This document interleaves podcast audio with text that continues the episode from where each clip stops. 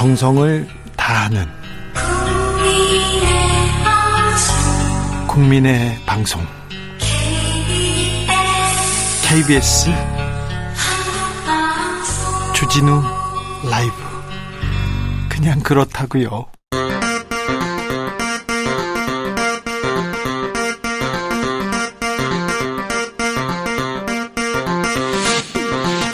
주진우 라이브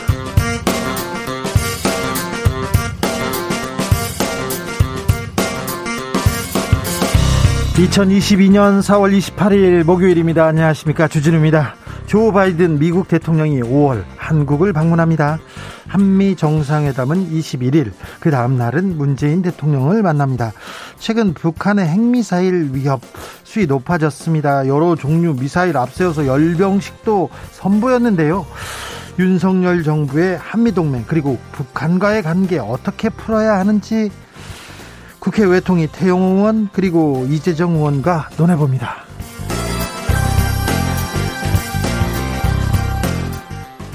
검찰의 수사권과 기소권을 분리하는 검찰청법 개정안이 오늘 본회의에 상정됐습니다. 국회 국민의힘에서는 필리버스트로 막아섰는데요. 자정까지 6시간 48분 동안 여야 의원 4명 찬반 토론을 벌이다가 끝났습니다. 생각보다 좀 짧았습니다. 입법의 당위성을 강조한 민주당 한민석 의원 만나보고요. 국회에서 울었다는데요. 눈물을 보였다는데 그 이유도 들어보겠습니다. 국민의힘 입장은 검사 출신 박형수 원내 대변인 만나보겠습니다.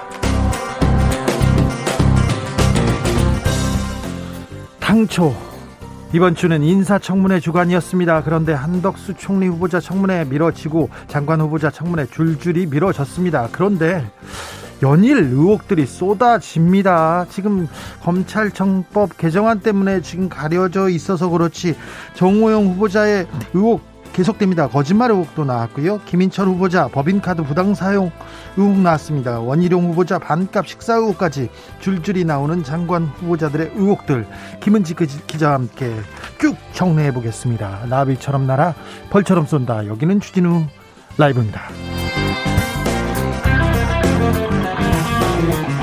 오늘도 자중자애 겸손하고 진정성 있게 여러분과 함께 하겠습니다. 다음 주면 5월입니다.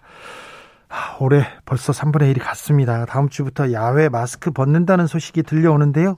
자세한 내용 주스에서 알아보겠고, 마스크에 대한 여러분의 생각 들어보겠습니다.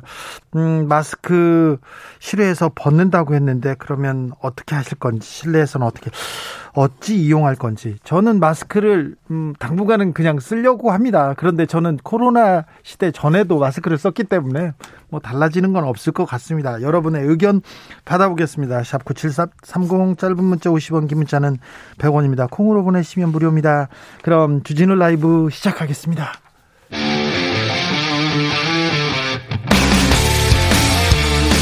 탐사보도 외길 인생 20년 주 기자가 제일 싫어하는 것은?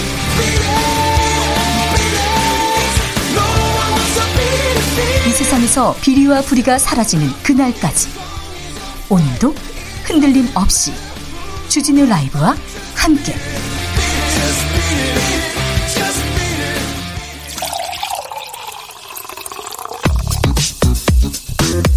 진짜 중요한 뉴스만 쭉 뽑아냈습니다. 주스 자, 은지오기업 시사인 김은지 기자와 함께합니다. 어서 오세요. 네, 안녕하세요. 네. 첫 번째 뉴스부터 가볼까요? 네, 야외에서 이제 마스크를 벗을 수 있게 된다라고 하는데요. 다음 주부터 한다죠? 네, 그러니까 이제 드디어 이 긴 코로나19의 터널을 벗어난다라는 시그널로서 아주 큰 장면이 될 것 같은데요. 네. 물론 실내에서는 여전히 마스크가 의무입니다. 네. 김부겸 국무총리가 이제 관련된 방침을 밝히겠다라고 하는 건데요. 내일 아마 그렇게 나올 것으로 보입니다. 네. 저 안철수 위원장께서 마스크에 관련돼서 말을 많이 하셨고 관심도 있었는데 뭐라고 합니까? 네, 그러니까 윤석열 정부 출범 30일 이내에 실외 마스크 free 그러니까 네. 바깥에서 벗겠다 이런 이야기를 어제 했었는데요. 네.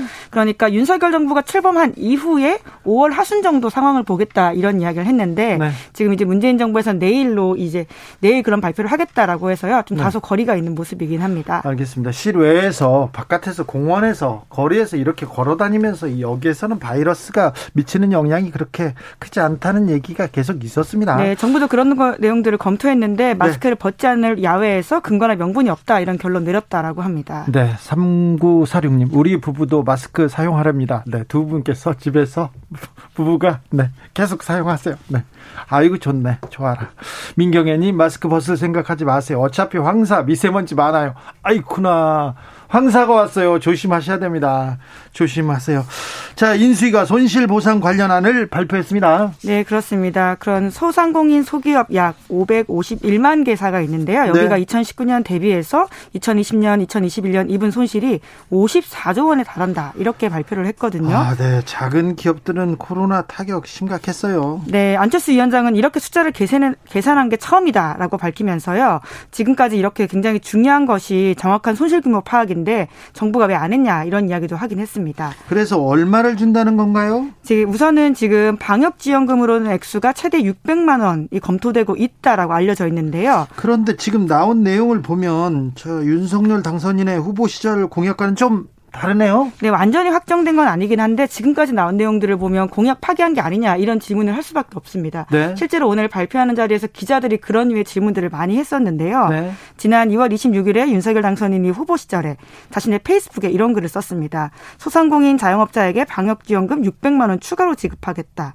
그러니까 문재인 정부가 지급했거나 지급할 예정인 400만 원에 더해서 그래서 1000만 원 채워주겠다 이런 거 얘기였지 않습니까? 네, 이제 그러다 보니까 오늘 계속해서 기자들이 그 부분들을 물었거든요. 그래서 인수위에서는 예단해서 말할 수는 없는 상태다. 구체적 액수는 추경 평선 과정에서 확정될 것이다. 이렇게 이야기했는데 공약 파기한 거 아니냐라는 문제에 대해서는 지금으로서는 얘기할 수 없다. 이렇게 이야기하긴 네, 했습니다. 지켜보시죠. 5월에 한미 정상회담이 열립니다. 네, 5월 21일 서울에서 열린다라고 하는데 네. 윤석열 당선인의 대통령으로서의 첫 외교 무대에 오르는 일이기 때문에 더욱더 눈길을 끌고 있습니다. 네, 그런데 어디에서 열리는지 장소는 어디 있는지 참 어, 한미 정상회담에 대한 이모 저모는 2부에서 저희가 자세히 다루겠습니다. 네. 검찰 수사권 분리 법안 국회 에서 지금 상정돼 본회의 상정됐죠? 네, 이제 그래서 다음 달 아, 다음 달이라고 하면 굉장히 멀게 느껴지긴 하는데요. 네, 다음 5월 주. 예, 그렇습니다. 5월 3일 국회에서 처리가 완료될 전망이라고 합니다. 네. 그래서 이제 본회의 처리 완료를 하고 오후에 국무 처리하는 것을 우선순위에 두고 있다라고 하는데요. 네. 만에 하나 일정에 차질이 있을 경우에는 5월 6일 임시 국무회의를 열어서 의결하는 방안도 검토하고 있다. 이렇게 알려져 있습니다. 이 내용도 자세히 잠시 후에 저희가 이야기 나누겠습니다.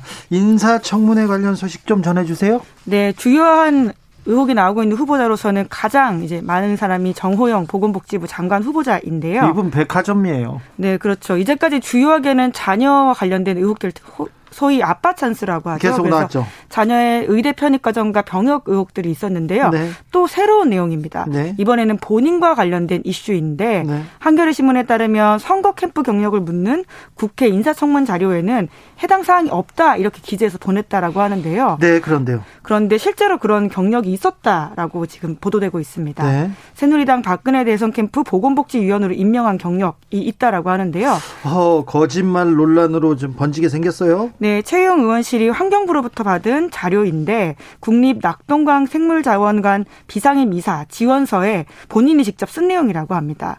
여기에 2012년 국민행복추진위원회 편안한 3팀 보건복지위원회 활동한 적이 있다. 라고 하는데요. 그러니까 국회에 제출한 자료와 실제가 다른 게 아니냐 이런 허위 논란이 일고 있습니다. 다른 후보들의 의혹도 계속 나옵니다. 네, 김인철 사회부총리 겸 교육부 장관 후보자에 관련된 부분도 계속 나오고 있는데요.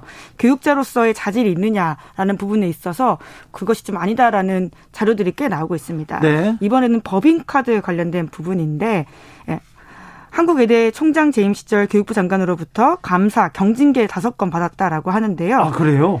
네. 그 모두 그것뿐만이 아니라 다 합쳐서 개인 징계가 열네 건에 관련돼 있다라고 하는데 14건이나 받았다고요? 이 김인철 장관 후보자가 네, 그러니까 이것은 이미 확정된 부분입니다. 네. 감사에서 그렇게 지적을 받았다라고 하는 건데요. 예. 주요 징계 사유에는 프로골프 선수 김인경 씨에 대한 학점 특혜 부분이 있고요. 네. 그리고 법인카드 부당 사용, 그리고 존재하지 않는 연구물로 연구비를 수령한 개인 비리가 들어가 있다라고 합니다. 네. 특히나 법인카드 부당 사용과 관련해서는 검찰 수사에서는 무혐의 처분을 받았다라고 하는데요. 끝내 업무 관련성을 입증하지 못해서 결국 돌려준 토했다라고 하죠. 네. 그 돈이 2천만 원이 달한다라고 지금 한겨레 신문이 보도하고 있는데요. 아, 네. 그리고 또 이제 썼군요. 예 국회 서동용 더불어민주당 의원이 국회 한국사학진흥재단으로부터 받은 자료에 따르면 한, 지금 한국외대 학교 법인이 동원유경회라는 곳이거든요. 네. 이곳과 한국외대에서 2019년 3월 교육부의 회계 부분 감사를 받고 18건의 지적 사항도 통보받았다라고 네, 합니다. 네, 알겠습니다. 그리고 한국외대 총학생회였죠. 그리고 학생들이 좀 반발하고 있네요. 반대하고 있습니다. 네. 예, 실제로 학교 외대 총장일 때 학생들과도 갈등이 꽤 많았었다라고 해서요. 지금도 네. 갈등을 이어가고 있어요. 네, 그런 이야기들이 계속 나오고 있습니다. 자, 교육의 현안 그리고 교육계 쌓여 있는 갈등들을 잘 해소할 수 있는 네, 그런 적임자인지 참. 부총리 자격으로서 사실 장관들 다른 그렇죠. 장관보다 더 격이 높은 자리이기도 하거든요. 부총리 겸 교육부 예. 장관 후보자죠. 네, 계속 지켜보겠습니다. 또 있죠? 네, 이제 원희룡 후보 관련해서도 네. 지금 보도들이 나와 있는데요. 원희룡 후보는 국토교통부 장관 후보자입니다. 네. 제주지사를 지낸 바가 있는데 이 당시에 고급 일식당에서 법인카드로 결제한 식사비가 실제 음식값과 비해서 이제 낮다라고 경향신문이 보도하고 있는데요. 얼마나 되는데요, 1인 기준에? 네, 1인 기준에 보통 이제 그 오막 카세라고 해서 그 고급 일식집 있잖아요. 주방장이 알아서 내주는 그런 네, 그렇죠. 차림 이것저것 음식. 섞어서요. 네. 여기 같은 경우에는 이제 1인당 6만 원이고요. 올해는 7만 5천 원짜리. 저녁 식사 같은 경우에는 10만 원이 넘는 고급 식당이라고 합니다. 어, 점심이 6만 원에서 7만 5천. 네, 그런데요. 네, 근데 여기서 그총 4명이 참석한 간담회가 9차례나 열렸었는데 네. 1회 결제 금액이 13만 8,900원. 예. 그러니까 사람 1인당 4만 원 정도밖에 쓰지 않았다 이렇게 보고를 했다라고 해요. 네. 그러니까 실제로 지출한 내역들이 사용한 것보다 더 적게 보고한 거 아니냐. 김영란법 위반 혐의로 문제가 될까봐 이거 지사라고 좀 사고 있죠. 지사라고 해서 할인해 줬나요? 아니면 절반은 돈을 내고 절반은 어떻게 둘 다 문제가 되는 거죠. 왜냐하면 예, 커위로 보고했다라고 하면 그 자체가 문제이고요. 만약에 할인받았다고 하면 그 자체로도 또 김영란법 위반 소지가 있거든요. 식당이 그렇죠. 손해를 보고 그렇게 지사에게 음식값을 깎아줬다라고 하는 것도 문제가 될 수 있고요. 이거 크게 논란이 될 수 있습니다. 이거 네. 간단한 일이 아닙니다. 네, 게다가 또 원희룡 후보자 같은 경우에는 지난 대선 때 네. 그 이재명 후보에게 경기도 법인카드 사적 유혹 의혹을 강하게 비판한 바가 있거든요. 그 잣대가 또 적용될 것 같아서 네. 아 이것도 뭐 어찌 되는지 지켜보겠습니다. 자, 이번 지방선거 때 교육감 선거도 같이 치러지는데요. 누가 나왔어? 몰라. 누군지도 모르겠어. 이렇게 선거가 치러지고 있어서 좀 걱정입니다. 네, 심지어 대구에서는 27일 현재 기준으로 중앙선거관리위원회에다가 교육감 예비 후보로 등록 된 사람이 아무도 없을 지경이라고 하는데요. 없어요? 네, 이제 뭐 예비 후보이기 때문에 아직 등록을 안 할 수는 있지만 네. 그만큼 경쟁이 치열하지 않고 될 사람이 되겠지라고 하는 분위기가 있다고 이해하시면 될 것 같은데. 그렇습니다. 중요한 자리인데요. 네, 교육감 굉장히 중요한 자리입니다. 그런데 이번 지방선거가 전반적으로 늦게 그 라인업이 확정이 되면서 선거 분위기가 뛰어오 르지도 않고 있는데요. 교육감 선거는 더욱더 그런 상황이라고 보시면 됩니다. 네.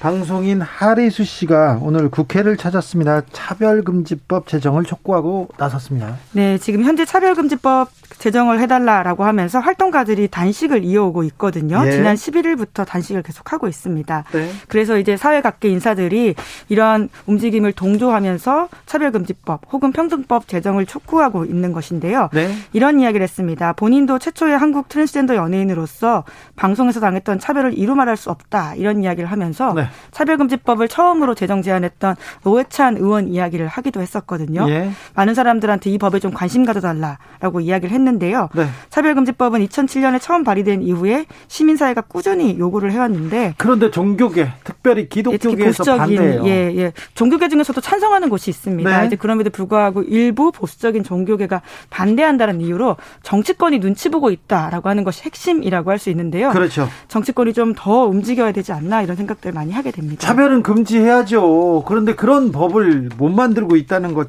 자체가 지금 몇 년 동안 한 발자국도 앞으로 나가지 못한다는 것만 봐도 뭐 가슴이 좀 아파요. 8393님, 주 기자님 맨날 지켜본다고 하시는데 그럴 수밖에 없는 우리 모두 좀 답답합니다. 그러는데 제가 잘 지켜보고 있다가 이 사건, 이런 논란이 어떻게 되는지 지켜보고 있다가 여러분들한테 잘 전달해 드리겠습니다. 저희가 지켜보기만 해도 깨어 있기만 해도 조금씩 달라집니다. 그러면 지켜본다는 걸 이 그 의식만 해도요 정치인들 열심히 뛰고요 검사들도 열심히 뛰고 판사들도 그렇습니다. 촛불 집회 때 보셨지 않습니까? 그러니까 네.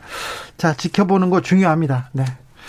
아, 동네에서 깡패들이 아, 저기 선량한 사람들을 괴롭히고 있습니다. 그러면 피하지 말고 누군가는 지켜봐야 됩니다. 불도 켜고 어떤 사람들은 신고도 하고 예. 소리도 맨, 치기도 하고요. 예, 그러니까 예. 맨 앞에서 제가 지켜보다가 소리 칠 테니까 소리 치면 그때 나오시면 됩니다.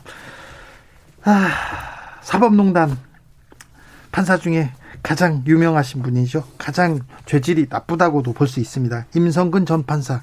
네, 실제로 국회에서 탄핵 이 넘어갔었고요. 헌법재판소를 넘어가지 못해서 탄핵이 확정되지 않았던 인사인데요. 근데 오늘 무죄가 확정됐네요. 네, 뭐 더 지켜봐야 될 사안인데 어떤 면에서 좀 허탈하기도 합니다. 네. 지금 판사가 잘못을 한 걸 헌법재판소에서도 판단할 수 없다고 하고 그리고 잘못은 맞는데 죄는 아니라고 하는데 이 부분 참 안타까운데요. 임성근 전 판사는 지금 변호사로 전관료로 굉장히 뭐 많은 일을 하고 계시다고 하는데 이건 제가 잘 지켜보고 있다가 뭘 했다는 얘기 나중에 들려드릴 수 있었으면 좋겠습니다. 네, 지켜보는 차원에서 혐의만 다시 한번 말씀드리면요. 네. 소위 세월호 7시간 재판에 개입했다라는 부분들이 있습니다. 개입해가지고 그때 판결문을 고쳤어요. 그건 제가 자세히 조금 이따 말씀드릴게요. 법원이 황무성 사퇴 종용 혐의를 받은 이재명 고문의 측근이었죠. 이재명 고문에 대해서 불기소 처분했어요. 네, 이재명 고문과 그리고 정진상 전 민주당 선대위 부실장 말씀하셨던 네. 측근으로 꼽히는 인사인데요. 두 사람이 검찰 조사를 받았었고 이 검찰 조사에서 불기소 처분을 받은 바가 있습니다. 네. 사퇴 강요 혐의와 관련된 부분이었었는데요. 그런데 이제 시민단체들이 이것을 다시 한번 판단해 달라고 법원에 재정 신청을 했고요. 네. 근데 법원에서도 검찰 판단이 맞다라고 하면서 이것을 불기소 처분을 유지하겠다라고 밝혔습니다. 네. 알겠습니다. 정인이 사건 기억하시죠? 그 양모에게 양 어머니에게 징역 35년 확정했습니다. 네, 그렇습니다. 이 사건 다시 한번 좀 말씀드리면요. 네. 2020년 2월 생후 8개월 된 정인 양이 어, 입양된 어머니에게 밥을 잘 먹지 않는다. 보챈다 이런 이유로 상습적으로 폭행당하고 학대당했고요. 결과적으로 사망에 이르게 되었습니다. 발비뼈가 발비뼈가 부러지기도 했죠. 네, 언론 보도를 통해서 뒤늦게 이것들이 굉장히 사회적으로 큰 관심을 받았었고요. 그래서 이 재판 과정도 여러모로 중계가 됐었는데 1심에서는 무기징역이 선고가 됐거든요. 네. 근데 2심에서 형이 깎였습니다. 네. 징역 35년을 감형받았었고요. 네. 이것이 오늘 대법원에서 확정됐다라고 하고요. 그리고는 장 씨의 배우자인 남편도 징역 5년형을 선고받았다라고 네. 합니다. 생후 8개월 된 아이를 천사 같은 아이를 갈비뼈가 부러지게 때렸어요. 예, 더 중요한 건 그런 아이들은 자기가 얼마나 위험에 빠져 있고 실제로 위험한 상황인지를 말할 수 없는 상태이잖아요. 얼마나 무서웠겠어요. 예, 이제 그렇기 때문에 더욱더 때렸고. 예, 사각지대에 있었는데 네. 숨지고 나서야 이런 학대들이 발견돼서 또 다른 정인이라도 막자라는 차원에서 굉장히 사회적인 목소리들이 커졌었습니다. 네. 양어머니한테는 징역 35년. 네. 양부한테는 징역 5년.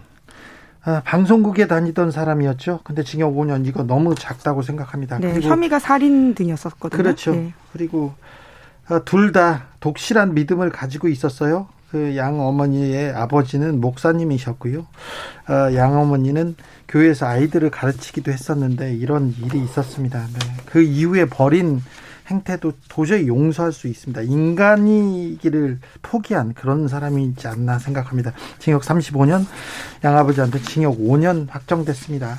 징역 5년 확정 좀 문제가 있다고 생각합니다. 저는요. 7405님, 미국에서 잘 듣고 있습니다. 주진우 하이브 파이팅 얘기하셨는데, 미국에서도 듣고 계십니까? 주라 세계로 뻗어갑니다. 0029님께서 고향 99번 마을버스 기사님, 주라 틀어주셔서 감사합니다. 네. 주라 들어주셔서 감사합니다. 99번 마을버스 기사님, 안전운전 하시고요. 이 005번 어, 저도 주 기자님과 같이 사회 여러 사안에 대해서 어떻게 되나 지켜보고 있겠습니다. 네. 우리 둘이 같이 지켜보시자고요. 9578님, 주진우 씨가 저 인간들 다 지켜봐야 함. 꼭, 예, 알겠습니다. 부릅뜨고 제가 작은 눈으로 계속 쳐다보겠습니다. 변선희님, 다섯 살짜리 유치원 가서 점심 때 마스크 벗은 선생님 보고 놀랐다네요. 선생님한테, 어 입이 있다고, 하루 종일 선생님한테 입이 있다고 그렇게. 이게 코로나 시대 아가들입니다. 그러니까 친구들을 얼굴을 모르고요. 친구들하고 놀면 안 되는 그런 시대인데 빨리 코로나가 끝나서 아이들한테 밝은 웃음, 미소를 찾아주고 보여줘야 되는데 2805님 마스크 덕분에 화장 안 하고 지내다가 다시 얼굴 색조 화장 해야 할 듯 하니까 답답합니다. 이렇게 얘기합니다. 아 그러시구나. 1161님 해방되는 기분입니다. 예전보다 정도 많이 떨어졌는데 코로나 때문에 더 그런 것 같습니다. 힘든 시기지만 음, 일상으로 돌아가서 서로 인사도 하고 정 넘치는 일상 기대합니다. 얘기하셨고요. 7699님 스트랩에 걸고 다니면요. 그때그때 마스크 쓰고 벗기 편해요. 이렇게 얘기합니다. 네. 저는 그게 더 귀찮은데 뭐 이게 편하다고 하시는군요. 박지수 님 마스크 쓰고 생활한 지 언 20년도 넘어서 저에겐 큰 의미가 없습니다. 20년도 넘으셨어요. 김성실 님 마스크 쓰고 진짜 병원 안 가요. 신기 방기. 그래요. 마스크 쓰니까 감기 안 걸린다는 분들 많습니다. 네. 아, 저도 같이 지켜보면 안 되나요? 최송아님, 그럼요. 같이 지켜보시자고요. 우리 세 명이서 또 같이 지켜봅니다. 더 주라 식구들하고 같이 지켜보겠습니다. 김은지 기자 이제 보낼까요? 네, 네. 감사합니다. 네, 감사합니다. 교통정보센터 다녀오겠습니다. 김민희 씨.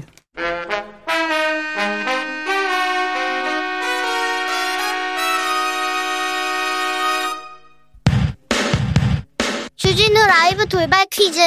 오늘의 돌발 퀴즈는 객관식으로 준비했습니다. 문제를 잘 듣고 보기와 정답을 정확히 적어 보내주세요. 고 이건희 삼성 회장이 국가에 기증한 작품 중 이 사람의 대표적인 수련이 있는 연못이 처음으로 일반에 공개됐습니다. 빛의 사냥꾼으로 불린 이 사람이 시력을 잃은 아픔을 딛고 세상에 내놓은 명작인데요. 프랑스의 인상파 화가로 수련 연작, 풀밭 위에서의 점심 식사 등을 그린 이 사람은 누구일까요? 1번 클로드 모네. 2번 파블로 피카소. 다시 한번 들려드릴게요. 1번 클로드 모네. 2번 파블로 피카소. 샵9730 짧은 문자 50원 긴 문자는 100원입니다. 지금부터 정답 보내주시는 분들 중 추첨을 통해 햄버거 쿠폰 드리겠습니다. 주진우 라이브 돌발 퀴즈 내일 또 만나요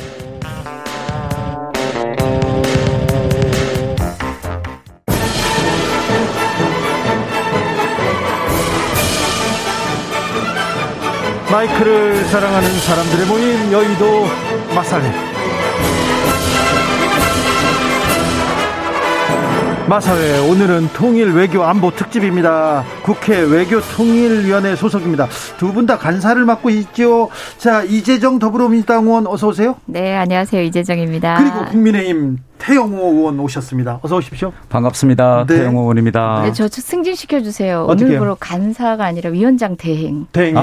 네, 우리 이광재 위원장님께서 출마해 가지고 출마를 하셨고. 네. 저 국민의힘의 간사는 저는 저는 좀 한급 낮추세요. 전 간사 대리입니다. 네. 간사가 지금 저기 장관 일본 출장 아, 일본에 가셨거든요. 네. 김석기 네. 간사님께서 오늘 저녁에 왔습니다. 네. 자 청문회는 언제 열립니까?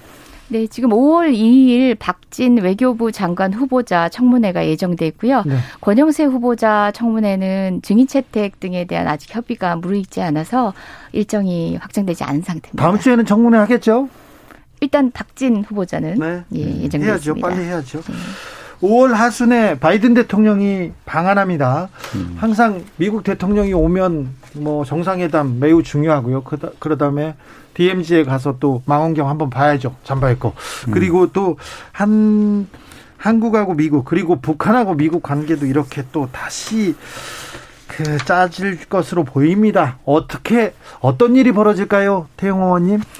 그 지금 일단 지난 열병식에서 이제 김정은이가 핵 선제 사용이라는 말을 했습니다. 네, 매우 세게 했죠. 네, 대단히 세게 했습니다. 지난 시기도 물론 비슷한 말을 했지만은 그런데 지금 이제 우리가 타이밍을 놓고 보면 대한민국에서는 곧 정권 교체 얘기가 일어나고 또 5월 21일 바이든 대통령이 오고 하기 때문에 이럴 때 대단히 센 네. 이런 발언들을 먼저 선제적으로 하고 지요 네. 핵실험 가능성까지 다 내비치면서 향후 일어날 남북 관계와 또 북한과 미국과의 관계에서 먼저 선제적으로 기선을 제압해 버리는 이런 전략적 의도가 깔려 있다 이렇게 봅니다. 핵 실험을 하지는 않겠죠. 그거는 앞에다 두고. 아 지금 현재 상태는 북한 김정은의 발언만 보면 모든 가능성을 다 열어놓고 있, 습니다 어떻게 보세요? 네, 일단 발언 자체를 그렇게 단순하게 해석할 건 아닌 것 같고요. 핵 개발하면서 사실은 억지력 때문에 개발하지만 어, 나는 전쟁을 원하지 않고 억지력 때문에 개발한다는 얘기만 계속 주구장창 할 수가 없거든요. 어, 사실 위기 시에는 사용할 수 있다라는 게 결국은 어, 그 쪼렛 자체가, 그 협박 자체가 억지력이거든요. 네. 그래서 그 말은 횡간을 여러 가지로 볼 필요가 있고, 그것들은 단지 해석이 아니라, 어, 국제 정세라든지 맞물려 있는 것 같습니다. 물론 이제 다음 질문으로 다 물으시겠지만, 현재 뭐, 미중 관계도 그렇고 미러 관계 지금 우크라이나 전쟁 때문에 북한이 사실상 소외되는 상황에서 네. 김정은 입장에서는 존재감을 드러낼 수밖에 없습니다. 왜냐하면 그렇죠. 남북 관계가 중요한 게 아니라 어, 북미 관계가 중요한 거거든요. 음. 근데 존재감 확실히 줄었어요. 음. 미사일을 계속 쏘고 ICBM 막 쏘는데 관심을 안 줘요. 미국의 예. 모든 정책에서 우선순위가 아닌 거죠. 거기 하나 또 있어요.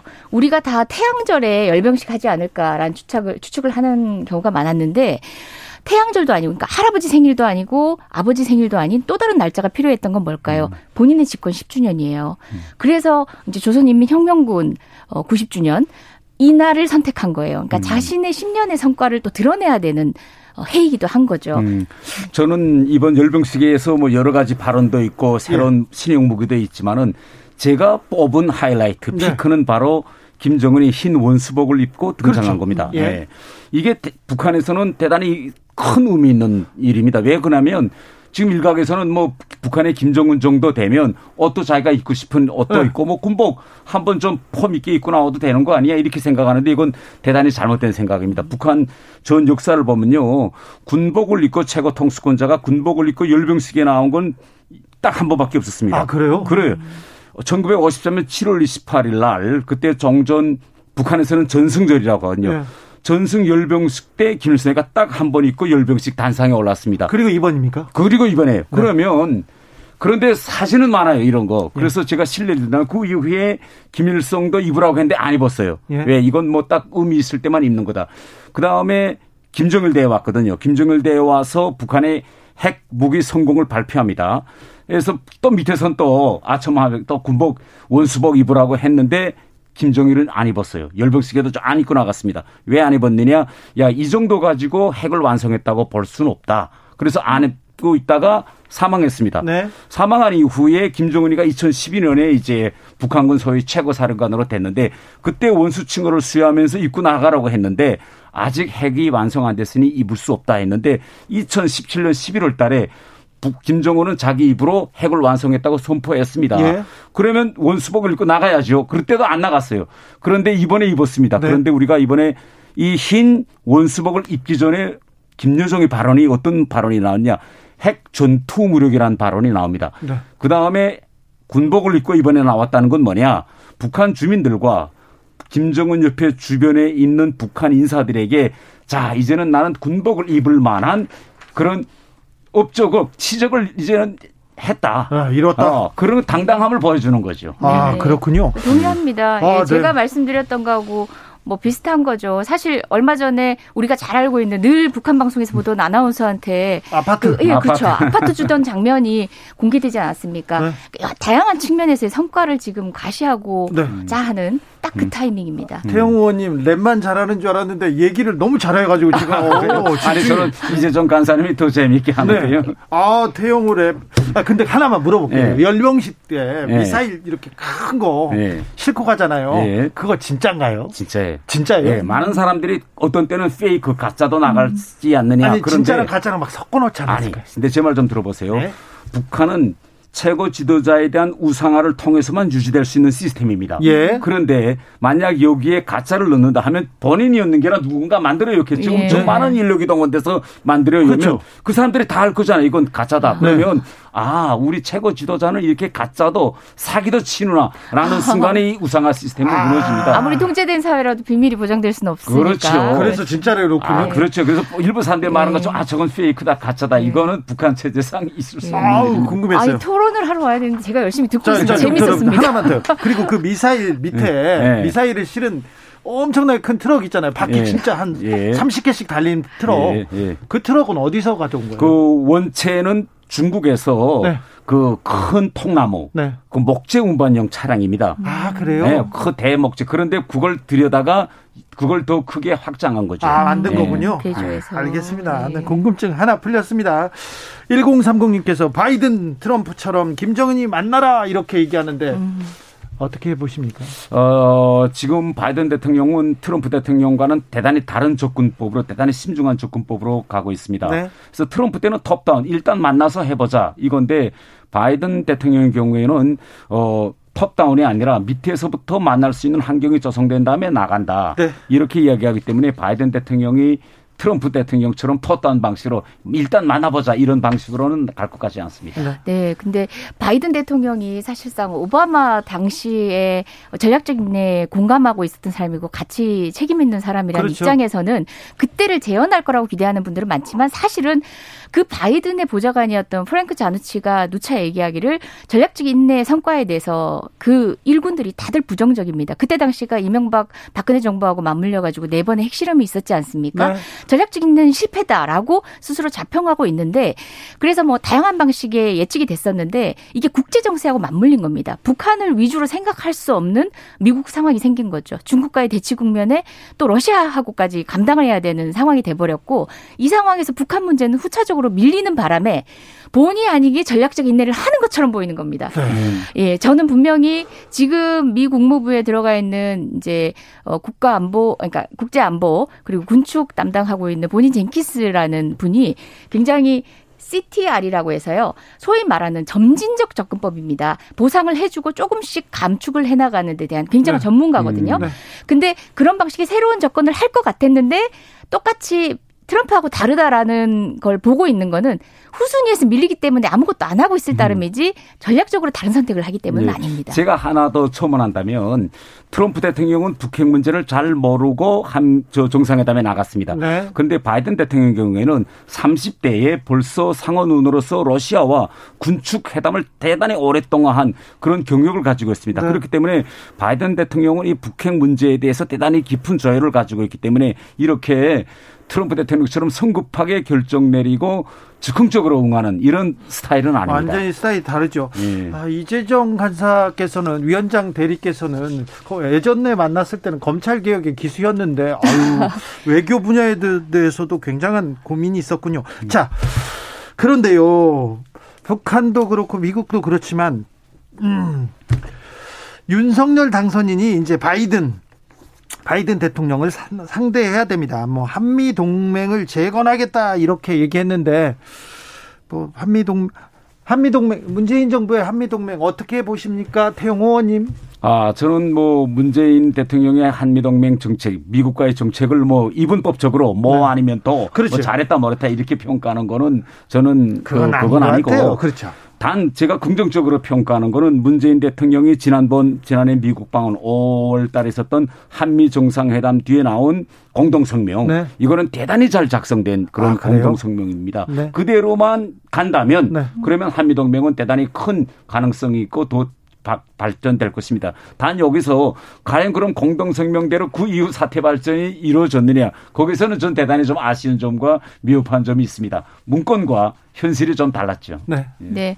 그 통상 이제 군사안보 동맹, 안보 동맹이었다가 경제 동맹으로까지 어 결국 공고했다라는 게 문재인 정부의 성과다라고도 하지만 사실은 어, 미국과의 관계가 발전될 수밖에 없는 어떤 전 세계적인 상황이 그랬습니다. 그런데 지금 자금은 역사적으로 지금 후퇴하고 있는 상황인 거죠. 나토 힘 약했던 나토가 우크라이나 전쟁을 계기로 해서 러시아를 어, 상대로 한 또 다른 동맹이 만들어지고 있고 또 중국이라는 또 다른 미국의 어, 적 아닌 적이 생기면서 인태 전략이 또 만들어지고 있고 근데 사실상 미국은 이미 예전에 경찰 국가로서의 전 세계 패권 국가에서 스스로 힘이 약해져 가지고 어 자신과의 동맹을 끊임없이 확인하려고 하고 그 모양 자체가 사실은 스스로의 힘이 약해졌다는 것을 계속 알고 인지하기 때문에 또 다른 도약을 시도하는 겁니다. 근데 하나의 그냥 그 한미동맹이라는 철학만을 가지고 응하면 안 되는 게요. 세계 질서에서 지금 러시아하고 중국하고 동시에 싸울 수 있느냐라는 게 미국 자국 내에서도 굉장히 문제 제기를 많이 하고 있다고 합니다. 우리 아들의 피를 중국 위해서 흘릴 수 있다가 더 많대요. 근데 러시아를 위해서 과연 흘릴 수 있는가? 아니다라는 의견이 굉장히 많다고 합니다. 그처럼 음. 복잡다단한 미국 국내 정치와 국제 정치 안에서 대한민국의 외교의 전략을 세워야지 동맹이기 때문에 군사적으로 더 강화하고 심지어 한미 일본까지 끼워가지고 전략 동맹을 고민하고 있다는 아니, 안보 동맹을 고민 하고 있다는 거는 전 굉장히 위험한 거라서 그 점은 음. 당선인께서 조금 국익 음. 중심으로 우리나라 중심으로 그리고 전 세계에 대한 외교의 지평에 예민함을 가지고 판단을 하셔야 된다. 일본이 또 변수가 되는데 일본이 지금 한미를 묶어서 군사동맹, 군사정보 이렇게 좀 묶으려고 하지 않습니까? 네. 요거는 어떻게 대응해야 됩니까? 이거는 일본의 생각뿐만 아니라 미국의 생각도 같습니다. 네. 저는 이번에 바이든 대통령의 이제 방한 중에 이 한미일 이제 이 공조 체제를 강화하는 문제도 당연히 저는 의제로 올라갈 올라오죠. 것이다. 네. 저는 이렇게 생각하고 있습니다. 단 이제 방금 이제 이야기한 것 중에서 이제 한미 동맹의 핵심은 그러니까 핵심 이제 이익이 있고 그 다음에 포괄적으로 발전될 그런 향후 방향이 있는데 한미동맹의 핵심은 여전히 안보입니다. 네. 예, 우리 대한민국의 안보를 지키기 위한 게 한미동맹의 핵심인데 지난 시기 지난 어 5년 동안에 가장 중요한 이 안보 동맹 문제가 대단히 많이 이제 미흡하고 좀 약화된 측면이 있습니다. 신뢰를 구체적으로 들면 이제 한미 연합 훈련이라든가 그래서 윤석열 정부가 앞으로 해야 될 첫 번째 우선순위는 포괄적인 한미 동맹 중에서 핵심 사항인 이 한미 연합 훈련이라든가 안보 태세 완비라든가 이런 중면에 더, 더 저는 방점을 찍어야 한다 이렇게 생각합니다. 네. 네. 북한이 그 한국을요 군사력으로 능가하지는 못하고 있지 않습니까? 핵을 가졌지만 재래식 무력에서는 개임이 안 되죠. 이제. 그렇죠. 우리가 훨씬 뭐 대단히 우월한 그렇죠. 상태에 우리가 6대 군사 대국이고 예. 북한이 뭐 굳이 순위로 말한다면 음. 거의 30위권 가까이 되거든요. 그렇죠. 북한 네. 자체도 재래식 무력은 이제 손 놨습니다. 네. 이건 절대 안 된다. 네. 예. 그래서 핵에 더 집착하는 겁니다. 3030님께서 우리도 핵을 가져야 하나요? 걱정스럽습니다. 이렇게 물어봅니다. 아, 이 핵을 가져야 된다는 이 발상은 어찌 보면 좀 위험한 발상입니다. 왜 어, 그런가 하면 어, 그 전 세계적으로 핵무기는요. 이건 우리의 욕망 가지고 싶은 건 우리 욕망이라고도 말할 수 있겠지만 NPT라는 그렇죠. 핵 확산 방지라는 그런 시스템 안에서 우리 한국의 핵 문제도 이제 핵 보유 문제도 고려해야 된다고 그렇죠. 봅니다. 네. 그런데 우리가 만약 이제 핵을 가져야 된다고 이거 지나치게 나가면 미국과 자유 진영에서 보고 있는 NPT 근간이 흔들릴 겁니다. 네. 그래서 우리한테는 가장 현실적인 방도가 한미 핵 옥쟁 억제 확장 전략 이걸 더 강화하는 것이 우리한테는 가장 현실적인 네. 방안이다. 그런데 국민의힘에서는 왜 계속해서 막 핵 갖자고 아, 무장하자고 하죠? 아니 국민의 힘이라고 표현하면 안 되고요. 네. 그런 주장도 네. 하시는 분들이 있지만은 뭐, 우리 당론으로 뭐 우리 핵을 가져야 된다 이렇게 맞습니다. 역시 없습니다. 외교관이셔가지고 그렇죠. 냉정하게 보고 계시는데 사실 우리가 핵을 가지려면 가장 먼저 깨야 되는 게 한미동맹이거든요. 미국한테 허락받아야 예, 그럼요. 그런 개념 없이 이제 그런 말씀하시는 게 좀 그러니까 정치를 의식하신 건지 아니면 음. 정말 무지나 무모인지는 잘 모르겠습니다. 선제 타격이 지난 대선 때 가장 큰 음. 화두가 되기도 했는데 그 발언을 딱 들었을 때 태영호는 어떤 생각이 들던가요? 아 저는 그 어, 윤 당선인의 발언이 대단히 많이 왜곡 전달됐다고 생각합니다. 우리 대한민국이 가지고 있는 이 선제 타격 컨셉은요, 이미 윤 당선인이 처음 말한 것이 아니라 문재인 정부 때에도 우리 국방부의 기본 컨셉 중에 하나입니다. 그런데 우리가 말하는 선제 타격은 가만히 있는 북한을 먼저 때려서 전쟁을 일으키자는 것이 아닙니다. 네. 전쟁이 진행되는 와중에 우리가 이 최후 수단을 쓰지 않으면 안 될 상황 때 우리가 남겨놓고 있는 최후 수단인 거죠. 그런데 많은 분들이 마치 우리가 선제 타격으로 전쟁을 개시하는 이런 수단으로 이야기하는 건요. 그거는 전쟁과 평화에 대한 올바른 그런 개념에서 보는 그런 시각이 아니다. 저는 이렇게 말하고 그 싶습니다. 외교를 하셨으니까 알잖아요. 그 뭐 실무 단위에서 할 얘기와 그리고 또 이제 각각의 처한 입장에서 할 얘기, 누구 앞에서 하느냐, 어떤 방식으로 어떤 단어를 쓰느냐가 굉장히 중요한데 어, 그 어떤 나라에서도 국가 원수 자격이 있는 사람 또는 국가 원수가 되려고 하는 자가 함부로 표현하지 않는 겁니다. 킬체인이든 선제 타격이든 이런 얘기는 언급하지 않는 거죠. 맞습니다. 국방의 모든 전략과 전술 안에는 다양한 것들이 있습니다. 더 흉측한 것도 있겠죠.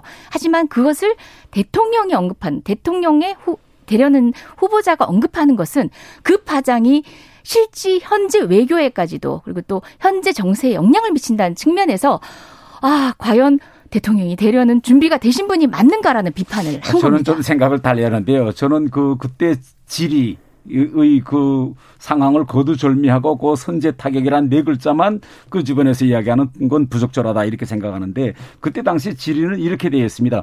북한이 핵으로 우리를 공격하려고 할 때 어떻게 하시겠냐. 음. 결국은 이거는 대통령 당선이라고 해도 이걸 우리가 묵과한 경우에는 우리 대한민국은 결국은 정체성, 존재 자체가 공멸하는 겁니다. 네. 그렇기 때문에 여기에 대해서 명명백백하게 네. 우리한테는 그, 이런 최후도 네. 수단이 있다. 국회의원 후보자였으면 그렇게 해도 되는데 제가 대통령 후보였더라도 저는 네. 다른 말로 그런 질문에 맞닥뜨리더라도 다른 말로 했을 것 같습니다. 아무튼 예. 윤석열 그 후보자의 얘기는 이해가 안 됐는데 태영호 의원님 얘기는 그러네요. 이해가 돼요.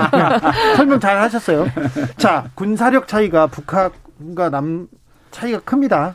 큰 그럼, 정도가 아니죠. 이제는 완전히 기울었죠. 그렇죠. 네. 아예 상대가 안 되죠. 네. 그러면 북한이 먼저 도발하지는 않을 것 같아요. 아, 그거 무서워하죠. 아주 중요한 질문인데 에, 북한은 이렇게 생각합니다. 실제 북한은 어떻게 생각하는가 하면 북한 혼자 힘으로서는 불가능하다는 걸 다 알고 있어요. 네. 더군다나 한미동맹이 있고 주한미군이 있는 한 이것은 가능한 일이 아니다는 건 알고 있는데 네.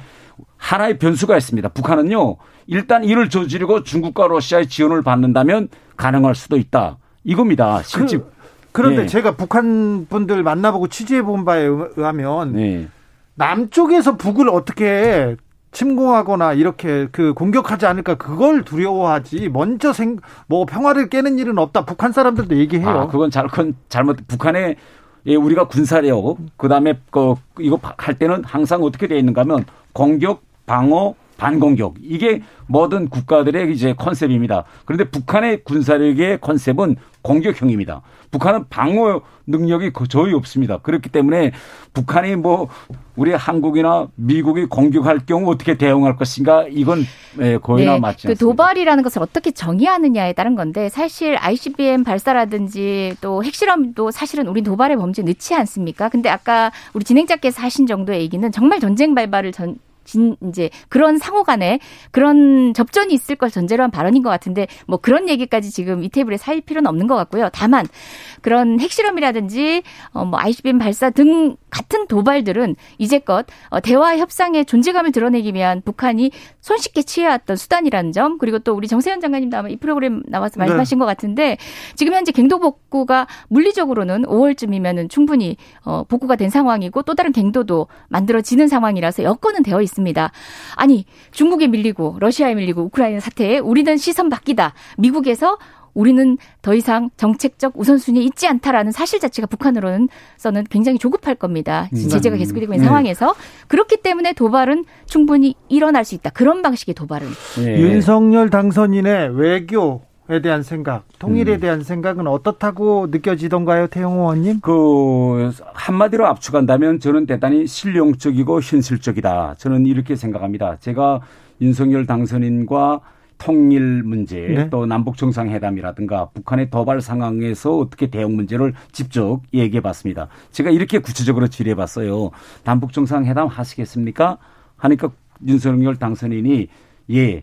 그런데 한다면 판문점에서 하겠습니다. 이렇게 음. 이야기하시더라고. 그 다음에 북한이 왜 판문점이랍니까? 저는 그 말을 들으면서 아 지난 진보 정권 때는 북한으로 갔으니 이번에 하더라도 먼저 내가 평양에 가는 건 없다. 판문점에서 왜 이번에 김정은이가 올 차례이기 때문에 네네. 예, 그래서 일단 판문점에서 하겠다 이렇게 생각했고 꼭 어, 성사됐으면 좋겠습니다. 예, 그다음에 예. 연평도와 같은 그런 구체적인 도발이 음. 있었을 때 어떻게 하기 이거 대단히 통수권자로서 네. 중요한 이럴 때 이미 원칙대로 교전 수칙대로 하겠, 하라고 지시하겠다. 이렇게 말씀하시더라고요. 네, 우리 당이든 국민의힘이든 이제 후보자들이 늘 강조했던 게 실용 외교고 어, 실리를 추구하는 국익 중심의 외교였거든요. 네. 근데 이제 해법 들에는 굉장히 많이 달랐어요. 근데 저는 이스라엘만 한 번 떠올려봐도 좋습니다. 이스라엘 지금 러시아에 대한 제재에 동참하지 않았습니다. 그리고 뿐만 아니라 대중국과 관련해 가지고도 미국이 여러 차례 요구를 하지만 중국하고 가장 결련돼 있습니다. 특히 우크라이나 전쟁 당시를 떠올려 보면요. 그 총리가 제일 먼저 러시아로 3월 12일인가요? 네. 달려갔습니다. 심지어 안식일에 안식일에는 비행기를 타지 않는 게 유대인들의 율법입니다. 그럼에도 불구하고 러시아에 가서 우크라이나와의 중재를 위해서 나서게 됐습니다. 저는 실용외고 실리외교라고 한다면 그 정도는 돼야 된다는 거. 정말 국익 중심의 외교를 우리 윤석열 네. 당선인께서 하셨습니다. 중요하죠. 음. 도발하면 막 버르장머리 고치겠다. 그 버르장머리 고치겠다 이런 얘기는 하지 하라고 하지 마세요. 좀 못하게 하세요. 아니 그 저는요 그 전 이렇게 생각합니다. 우리 그 문재인 대통령 시기에 사실 말하면 김정은에게 정말 대화를 하자고 정말 대단히 성의도 보였고 그렇죠. 잘해줬다고 생각. 네. 그럼에도 불구하고 되돌아온 거는 제가 이 자리에서 차마 입에다 옮기기 어려운 그런 진짜 대단히 저질한 이런 표현들로서 우리 국가 원수인 문재인 대통령에게 했습니다. 네. 그런데도 불구하고 문재인 대통령께서는 꾹 참고 가만히 있었는데 저는 이렇게 생각합니다. 애가 뭘 잘못했다 할 때는 원칙적으로 이건 잘못된 거라고 저 당당히 얘기해야 버릇을 가르쳐 줄 수 있는데 네. 그런 말도 안 하고 그저 좋은 선의의 마음 좋은 이웃집 아저씨 모습을 계속 보이면요. 그러면 애가 바뀌어질 수가 없어요. 그래서 저는 이렇게 진짜 도를 넘었을 때는 앞으로 윤석열 대통령도 정정당당히 잘못된 건 잘못됐다고 콕 찍어서 저는 이해하게 된다. 저는 이렇게 생각합니다. 알겠습니다. 박진 외교부 장관 후보자입니다. 청문회를 통과하겠지만 자 윤석열 정부의 외교 라인 박진 외교부 장관 어떻게 보십니까? 그간의 행보를 보면 앞으로 미래가 보일 것 같은데요. 먼저 이재정 네, 일단 지금 장관 후보자들 모든 검증에서 대체적으로 나오고 있는 게 한덕수 총리의 그런 로펌 자문 같은 네. 어, 사실상 정관 이지 않는가? 소위 비수기, 정치 비수기에 그와 같이 결련돼서 그냥 단순한 용돈 정도가 아니라 일반인들이 정말 집 사고도 남을 정도의 금액들을 수령하시는 모습들이 모든 장관들한테서 거의 다 보이고 있습니다. 사실 권영세 우리 통일부 장관 후보자도 마찬가지고 네. 박진 장관 후보자도 마찬가지거든요. 그 지점들은 어떻게 한결 갖고 일관됐는지 모르겠습니다. 그런 지점들 좀 극복하고 넘어서셔야 될 것 같고요. 무엇보다 이제 저는 어 그런 개별적인 검증도 검증이지만 너무나 중차된 한 한반도에 전쟁이 일어나지 않는 게 사실은 가장 큰 외교고 어 비핵화라는 것보다 결과론적으로 전쟁이 일어나지 않는 그 상황 자체가 가장 절박한 문제이기 때문에 그에 대한 어, 박진 후보자의 그간의 의회에서의 경험들 그리고 또 어, 생각보다 그러니까 말씀은 또 정치적으로 필요하셔서 하시지만 굉장히 또 이제 점잖게 조율하는 입장에 쓰실 때도 있습니다. 좀 차분하게 예전과는 다른 현재 한반도 정세를 어 좀 인지하셔가지고 좀 현명하게 국익 중심의 외교, 아까 얘기했던 실용적 외교를 구현하셨으면 좋겠습니다. 특히 음. 권영세 후보자님 얘기 하나만 해드릴까요? 네. 지금 말씀하시길 남북 관계가 정권이 바뀔 때마다 이제 정말 호떡 뒤집어지잖아요. 북한도 이제 남한을 어떻게 신뢰를 합니까? 그래서 후퇴하지 않을 수 있는 여야가 공이 어 정말 리버스하지 않는 그런 공고한 체계를 국회가 좀 쌓아가면서 권영세 음. 후보자가 그런 얘기했거든요. 그런 정책들을 만들어갈 필요가 있다라고 했는데 네. 어 적극 돕겠습니다. 네. 박진 음. 후보자 너무 좀 친미적이지 않나, 너무 좀 올드한 생각을 가지고 있냐 이런 생각도 조금 하는 사람들 있거든요. 아, 어, 저는 전혀 생각을 달리하고 있는데요. 이제 어, 문재인 정부 출범 때와 윤석열 정부 출범 때 이 외교, 그다음에 통일의 다른 것은 지금 윤석열 당선인은 출범 시작부터 대단히 우리 당에서 다선이고 중진 의원들을 외교와 통일이라는 두 전선에 지금 이제 배치했습니다. 이것은 뭘 말하는가 하면 대한민국이 지금 현재 처한 그런 경제 안보 실태에 대한 정확한 파악에 기초하고 있다. 저는 이렇게 음. 봅니다. 지금 우리나라 실정 보세요. 이번에 우크라이나 전쟁이 터지니 결국은 모든 물가가 상승하고 있습니다. 지난번 중국에서 여소수 문제가 터져도 흔들립니다. 그렇기 때문에 우리한테는 지금 점점 외교나 또 통일 이런 전반적인 국제 정세가 점점 중요하기 때문에 중요하죠. 이렇게 시초부터 이 분야에서 중진 의원들을 진짜 전방에 배치한다는 건요. 이거는 윤, 문재인 대통령 시기에 첫 통일부 장관이나 외교부 장관 때와는 전혀 다른 새로운 그런 접근법이다. 저는 이렇게 보고 저는 대단히 긍정적으로 평가하고 있습니다. 네, 뭐 그분들의 역량에는 사실은 과거의 어떤 행보에는 이제 좀 우려되는 지점들도 있습니다. 특히 이제 청와대 NSC 구성이 어떻게 될 건지를 보면 정말 이명박 정부 어 재판이 되지 않을까. 북한이 핵 개발을 고도화했던 그 시기의 일이 재현되지 않을까 우려가 있지만 말씀하신 대로 그 정치인 출신의 장관이라면 사실 의도는 제가 생각하기엔 첫 조각 때 그래도 정치인 출신 장관들이 청문회를 넘어서기 쉬우니까 그런 점도 고려하지 않았을까 생각은 하는데 그걸 넘어서서 그분들이 조금 정말 유연하게 과거의 보수 정부의 어떤 정책을 어 정말 관성적으로 가져오지 마시고 네. 말씀하신 대로 지금의 현재 여건에 맞는 방식으로 플렉서블하게 네. 어 가치를 실현하실 수 있는 그런 분이 되길 저도 기대합니다. 물론 청문회를 넘어서야 합니다. 일단 일단 믿고 좀 저희들과 협력해 주시죠. 네, 청문회를 넘어서야 합니다. 어, 남, 그, 한국은 좀 많이 다르죠. 예. 대통령이 당선되자마자 주석궁을 막 옮깁니다. 어떻게 보셨어요? 아, 저는 그, 대단히 저는 좋게 보고 있습니다. 왜 그러냐면 이 청와대에서 나오겠다는 거는 우리 윤석열 당선인 전에 역대 모든 대통령들이 다 이야기했던 공약이었고 네. 끝내 그 공약을 이루지 못했습니다. 그런데 제가 들어보니까요. 네. 일단 청와대 들어면 들어가면 나오기 힘들다고 하더라고요. 네. 그래서 일단 첫 업무부터 저는 알겠습니다. 청와대 들어가지 말고 밖에서 시작하는 것이 저는 아주 정답이다 이렇게 저는 생각합니다. 북에서는 생각지도 못하는 생각지도 그렇죠. 못하죠. 예. 여튼 뭐 그거부터 국민투표 붙여보자는 여론이 있더라고요. 이재정, 태영호, 태영호, 이재정 두 분 감사합니다. 네, 고맙습니다. 저는 6시 2부 이어가겠습니다. 예, 감사합니다.